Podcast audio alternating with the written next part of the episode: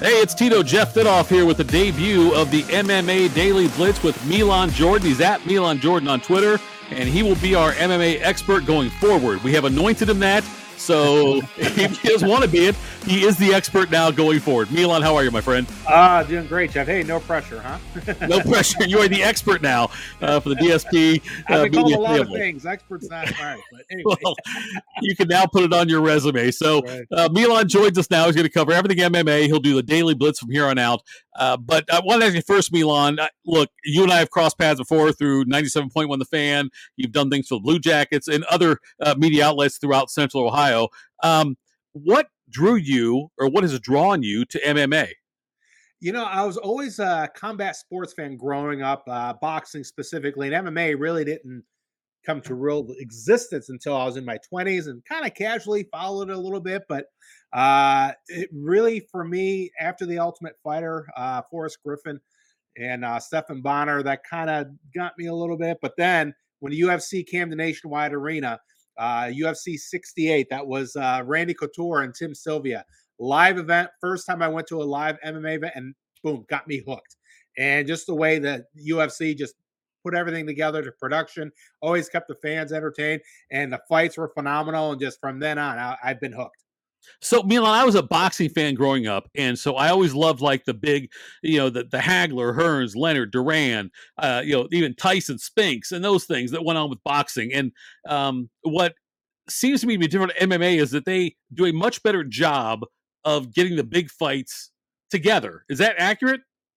Yeah, and, and the thing is too, you don't have you know UFC fights UFC. It's not like you have you know, in boxing, you have the WBO and the WBC and whatever other alphabet organizations right. are out there. So who's what champion? Whereas in the Uf- UFC is obviously the big promotion in MMA. You also have Bellator and you have ONE FC, but you don't see a lot of crossover. So if you're a UFC champion, you're a UFC champion, right? If you're a Bellator champion, you're a Bellator champion. You're not crossing over. There's no confusion as to who has what belt because you fight for one specific organization, right? So you know, like a Ryan Bader now, he fights for Bellator. So anything he does, he's a champion, he's in Bellator. You know, for in UFC, you know, you have guys who are specifically in the UFC right now. So uh, that makes it easier to follow, and it makes it easier for big fights to happen as well.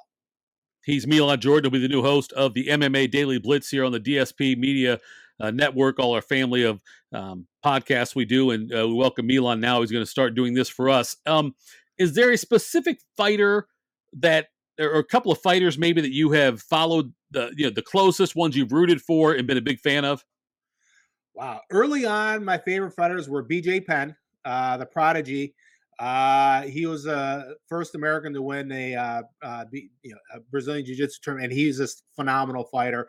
I've had the pleasure of hanging out with him and meeting him a couple times. Great, you know, great guy. Um, a couple other fighters that I was fans of, fans of uh, uh, as I got into the sport. Dan Henderson, just lethal. I mean, he has the H bomb, which is this uh, wicked, just one punch knockout power. Uh, I've interviewed him a few times. Uh, great guy.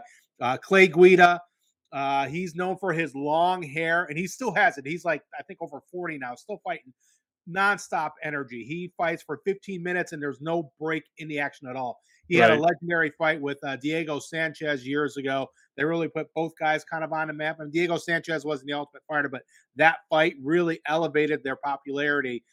And was this nonstop back and forth, literally for 15 minutes, as two guys beating the crap out of each other, strategically, of course. But right. it was just, uh, you know, it was phenomenal. And so those are a couple of guys like you know when I first got into the sport, uh, following the sport and covering the sport, that I was uh, a huge fan of. Seems to me that uh, you know there's in, in, boxing obviously women's boxing has made a lot of strides going forward but it seems like ufc mma on the women's side uh, with with people like ronda rousey has done a phenomenal job of promoting their female fighters. Is that something you've seen as well? Oh yeah. I mean yeah ronda it started with ronda rousey miesha tate who's still fighting. She was supposed to fight on this card but uh, her opponent had to back out i think because of covid so uh, they're going to fight in a couple weeks but uh, and since then they've really built up and credit to to Scott Coker, who who was who's now the chart in charge of Bellator. Uh, he was in Strikeforce, and they really promoted women's MMA. That's where Ronda Rousey and Miesha Tate fought, uh, uh, came from, and they actually fought in Columbus under the Strikeforce banner. uh, which I was there and that was a great fight. But um, uh, he really promoted that, and then the UFC started saying that you know, okay, these are big stars, so they start promoting women's MMA. Uh, and again, started with Ronda Rousey. Since then, you've seen like Miesha Tate, Holly Holm, Amanda Nunes. Now you have Valentina Shevchenko, who is just the baddest woman on the planet. Uh, Joanna Jędrzejczyk, who just recently retired, but you know her and a bunch of others. And yeah, women's MMA is really, really uh, very entertaining, and it's really come a long way as well. You know, one of the things that I, and again, I told you, I'm a traditional boxing fan. And if somebody's uh, picking up on this the first time, maybe not an MMA follower, I will tell you the, the pay per view you get, like the bang for the buck you get for MMA is so much better than boxing. I, I, love boxing. I'm just saying, like from the start to finish, all the different fights you get, the action you get, and how much intensity and the uh, how much the crowd's engaged. You can't compare it. MMA is so much better than boxing than the way they do that. Um, and we've got what UFC is at 276 coming up this weekend in Vegas. Yes. Yes. Okay, what are you looking forward to there? What are some of the things that you are most looking at um, as far as impact things in, in UFC MMA? Yeah, the the main event is uh, for the middleweight championship. Israel Adesanya against uh, Jared Cannonier. And to be honest with you, that might be like for me the least out of the five cards on the main card, that might be the one of the ones I'm not looking to not forward to as much as the other ones. You got a, a rematch, third time trilogy uh, between Alexander Volkanovski and Max Holloway. Again, one of my favorite fighters as well. Uh, Volkanovski has beaten Holloway twice. Very close fights both times, so they'll be fighting for the belt uh, again. So that's going to be a fun fight. Uh, Sean Strickland against Alex Pereira. Uh, Robbie Lawler and Bryan Barberena. Bryan Barberena fought uh, in Columbus last time. His last fight was in Columbus, uh, and it was against Matt Brown, and they just slugged it out and just tough as nails. I mean, both of these guys, Robbie Lawler, he's a legend. He's been around forever. Both of these guys can take punches, so it's going to go the distance but it just it's not because of their cardio. They, they these are two guys who have just tr- granite chins and granite faces for that matter, because it takes a lot to knock those guys out. So right, uh, and then you got uh, Pedro Munhoz and uh, Sean O'Malley. Uh, kicking off the uh, the main card, so I'm looking forward to those first three fights. Uh, you know, actually two of the uh, f- first four fights that would be pretty interesting.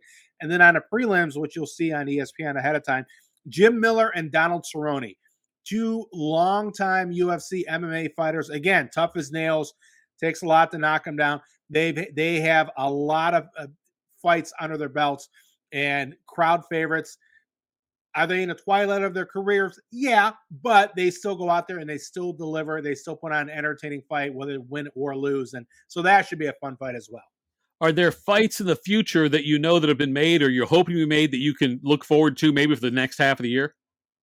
You know, I know the thing is with with MMA, things can be in pencil. You know, they'll, right. they'll announce things, but something always has. A lot of times, things could go sideways. Sure, injury during camp, sickness, or just whatever. Who knows? It, it could be a lot of times that happens. So, you know, they'll book fights well in advance, uh, but eventually it'll happen. Okay, fine. So I'll just say close in the near future. Right. Uh, I mentioned Miesha Tate, her Lauren Murphy. They're going to fight now in a couple weeks. So uh, Miesha Tate now she's always been at 135. Before that, she was at 145. Now she's fighting at 125 for the first time, and she's just, you know, I'm looking at really anxious to see how she does at 125. Uh, and where she has said that the weight cut is not too bad, uh, but it's like to see uh, how she performs at that, you know, lighter level where now she's not going to, you know, we're her opponents may have a speed advantage, but then she might have the power advantage. So that'll be an interesting uh, back and forth and see how that happens. That's supposed to happen uh, in two weeks. He is at Milan Jordan on Twitter. He's going to be the MMA UFC guy going forward for us here on the DSP Media family. And uh, follow him on Twitter again at Milan Jordan. And he'll come back next week, recap UFC 276, give you everything that happens there, and he'll preview stuff going forward. Milan, thanks for time, brother. I appreciate it, man. We're glad to have you on board. Hey, Tito, always great catching up uh, with you. And uh, thanks again to you and everybody at DSP. Looking forward to uh, getting the show on the road.